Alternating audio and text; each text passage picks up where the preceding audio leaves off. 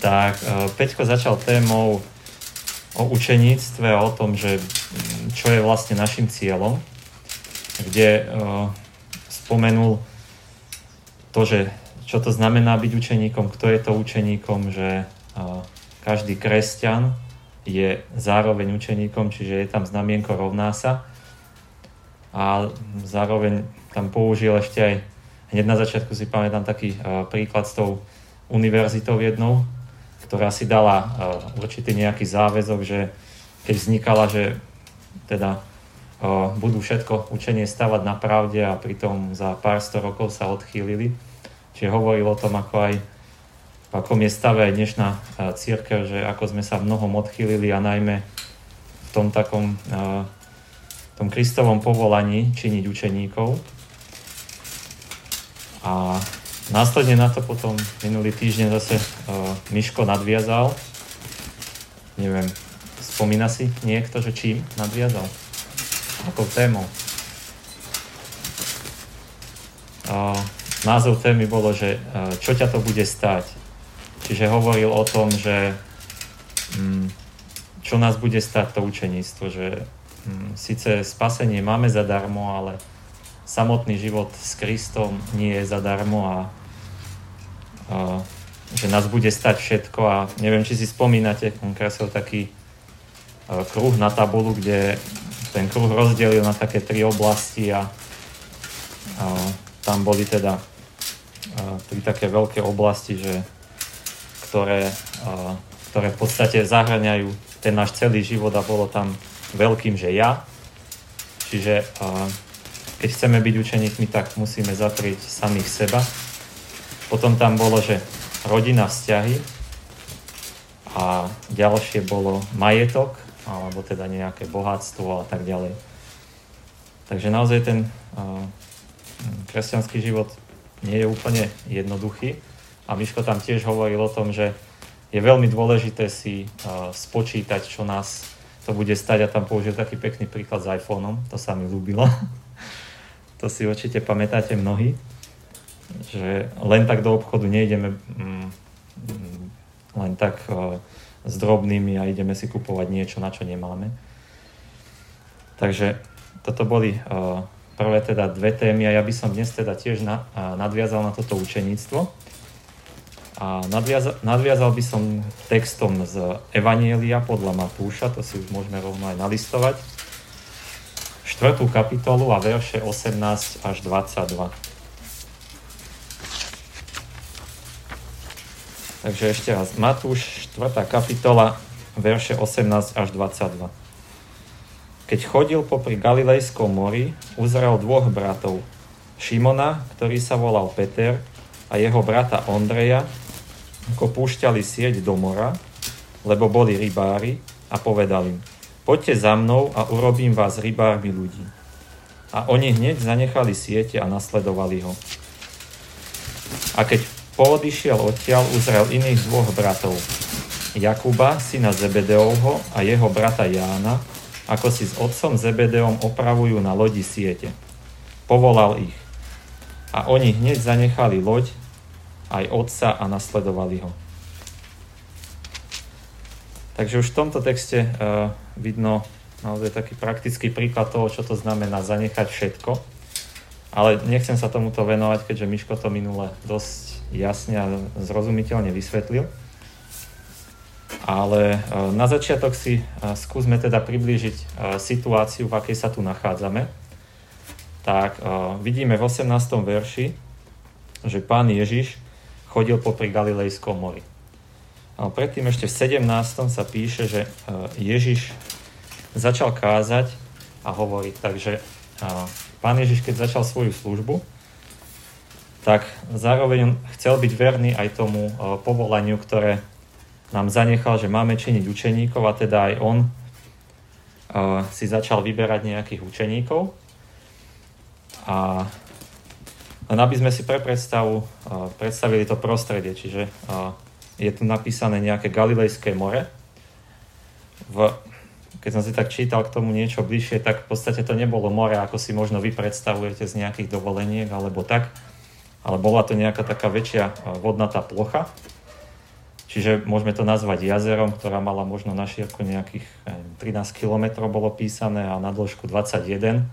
Pre predstavu, možno je to približne veľkosťou ako tu Neziderské jazero v Rakúsku alebo polka Balatonu.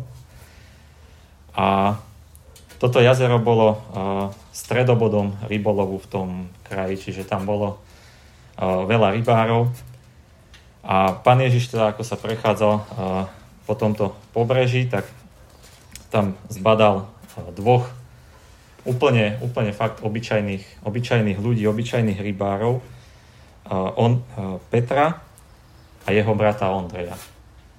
A potom ešte v tých ďalších veršoch, kde je, že poodišiel ďalej, tak tam boli zase Jakub a Ján.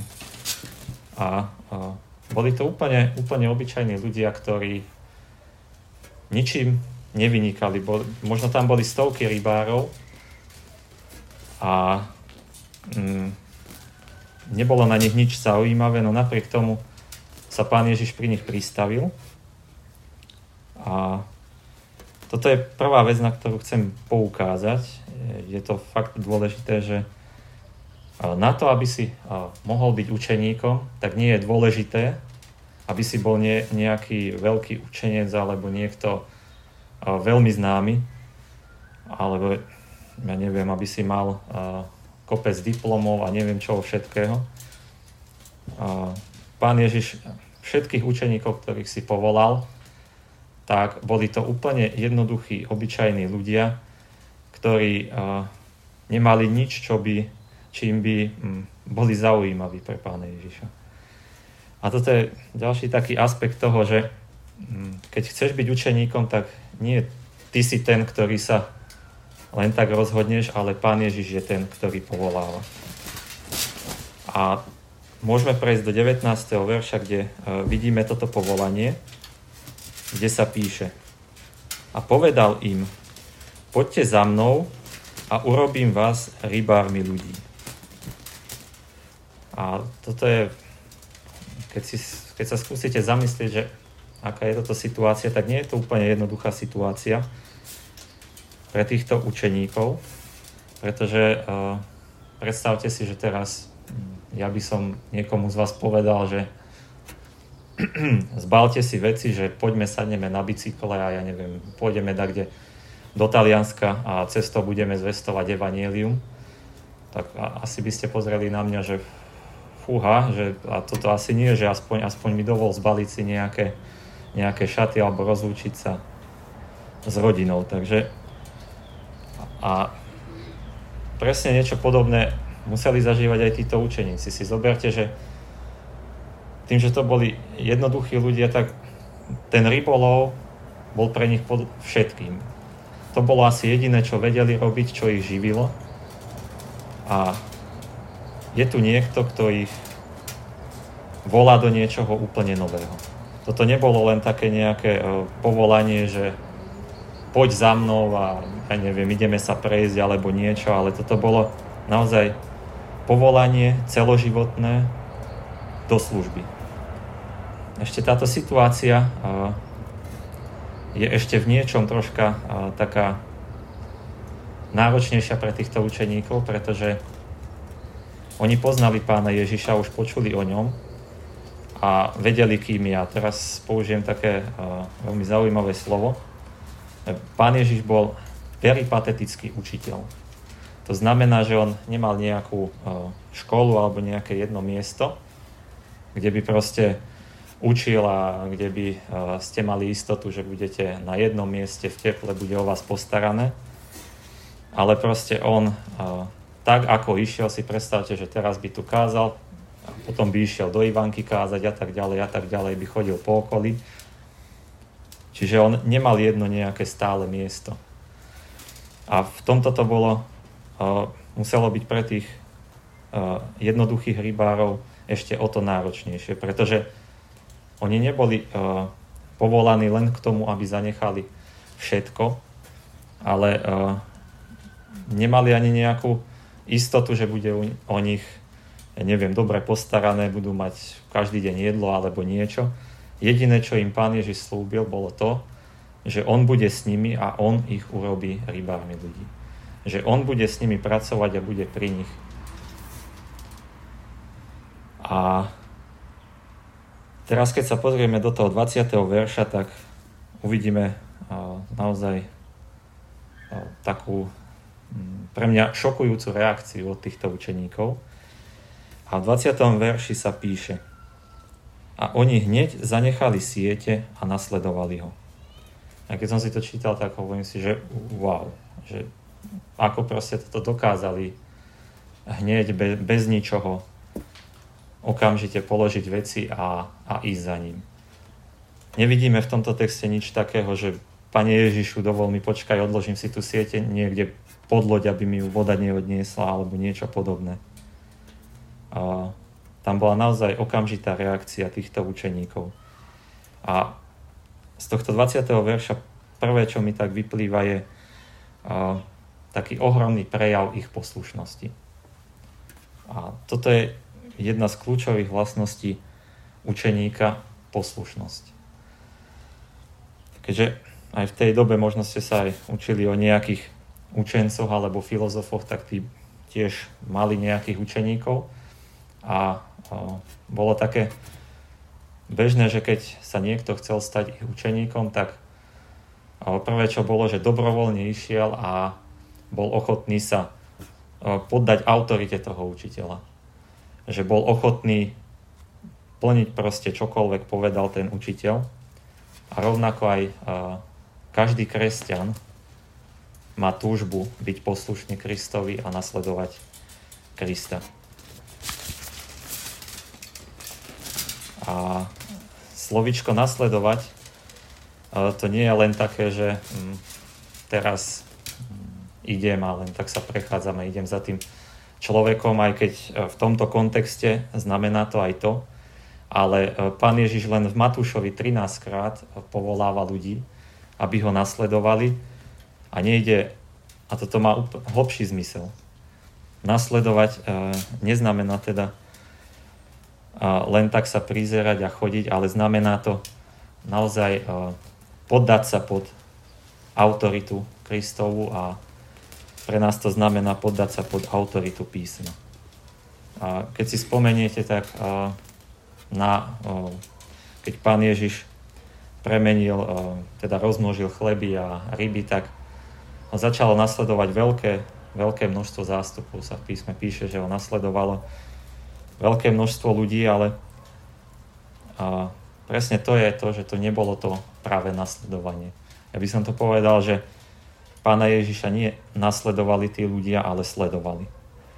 To znamená, že išli za ním s cieľom ho sledovať, že snáď ešte urobí nejaký zázrak, z ktorého ja budem môcť mať nejaký osoch.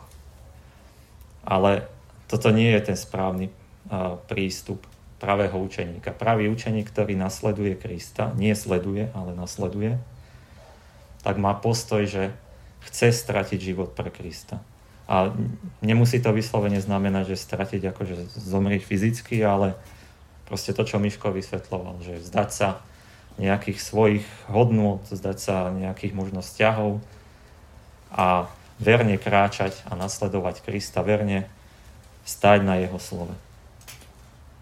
A pokiaľ e, toto nie si schopný urobiť, tak nie si nasledovníkom, ale len tým, čo sleduje. A druhá vec, e, na ktorú by som chcel poukázať ešte e, z tohto verša, je taká tá promptná alebo rýchla reakcia tých učeníkov. Mňa toto stále šokuje, že oni bez zaváhania nemali problém naozaj opustiť všetko. V tomto 20, 22. verši sa píše, že oni hneď zanechali loď aj otca a nasledovali ho. Čiže najbližšieho príbuzného nemali problém proste mm, opustiť a nasledovať, nasledovať Krista. Boli tak usvedčení a premožení Kristovou mocou a povolaním, že v tom momente vedeli, že hoci možno netušili, že ako mm, to bude s nimi a že ako bude vyzerať to, to vyučovanie a to, že Pán Ježiš urobí z nich rybárov ľudí, netušili o tom podľa mňa nič, tak napriek tomu boli ochotní ísť a stačilo im, že budú v blízkosti Krista. A v tomto ma napadá ešte jeden taký veľmi povzbudivý verš s Filipským 4.13, kde sa píše, že všetko môžem v Kristovi, ktorý ma posilňuje.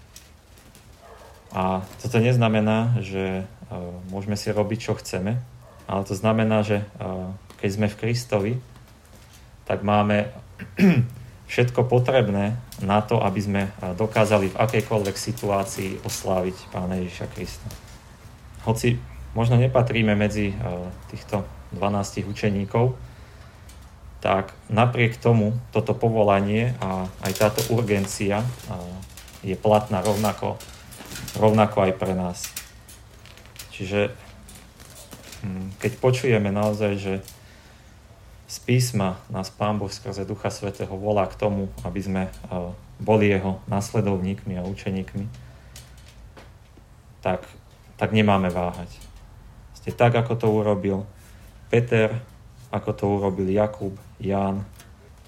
Nechali všetko a išli. V tomto ma ešte, ja som si spomenul a, takú jednu situáciu z rána z Hromku. A napadlo, keď asi 10 minút pred zhromkom no, Peťko išiel za Darkom s tým, že či budú nejaké piesne a tak.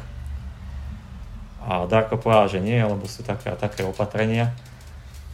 A tak ma veľmi pozbudilo Peťková reakcia, že on proste hneď pozrel na Palina a hneď už dohadovali nejaké piesne a počas hromka išli. Peťo zobral gitaru, Palinom išiel za klavír a zahrali bez problémov dve piesne. A chcem tým povedať to, že naozaj tam bolo vidieť tú túžbu osláviť Boha, oslavovať Boha a tú túžbu po poslušnosti a nehľadeli na to, že či teraz sú, ja neviem, tomu mikrofóny nastavené, alebo či gitara hrá správne, alebo či majú nacvičené piesne, proste mali tú túžbu, chceli, išli a toto je, to mi pripomenulo, a teda tieto verše, keď som tak čítal, tak mi to pripomenuli, že aké je dôležité nečakať, nestať a len tak nesledovať, ale naozaj ísť a nasledovať. Preto je dôležité, aby aj vy ste neboli len takí, že teraz si poviete, že a počkám, kým skončím školu, alebo ja neviem, kým zmaturujem a podobné veci. Proste keď a, vie, že ťa a, Pán Boh volá, tak, tak choď a nasleduj. Čiže naozaj dôležité je, aby si len tak nestal a nesledoval, ale aby si nasledoval Krista. Čo je taká najdôležitejšia otázka na záver, alebo čo by som povedal, toto mám aj hrubým napísané. Že tá najdôležitejšia otázka, akú si môžeme aj teraz položiť a na ktorou chcem, aby sme premýšľali, ste premýšľali aj doma, keď budete, či sme naozaj poslušný, poslušnými nasledovníkmi Ježiša Krista, alebo sme len nejakými pozorovateľmi proste, ktorí len tak z diálky, aby si zachovali nejaké to pohodlie, tak sa len prizerajú a občas možno sa niekde pridajú, alebo prídu do zhromka, alebo ja neviem čo proste, že je tu dobrá atmosféra, tak sa objavím tu raz za čas, alebo aby niekto nepovedal, že ale nechodí do zhromka, tak nie je kresťan. Ale naozaj si položme tú otázku, či skutočne sme tými nasledovníkmi, alebo sme len pozorovateľmi a sledovateľmi, ktorí, ktorí len tak pozorujú a čakajú.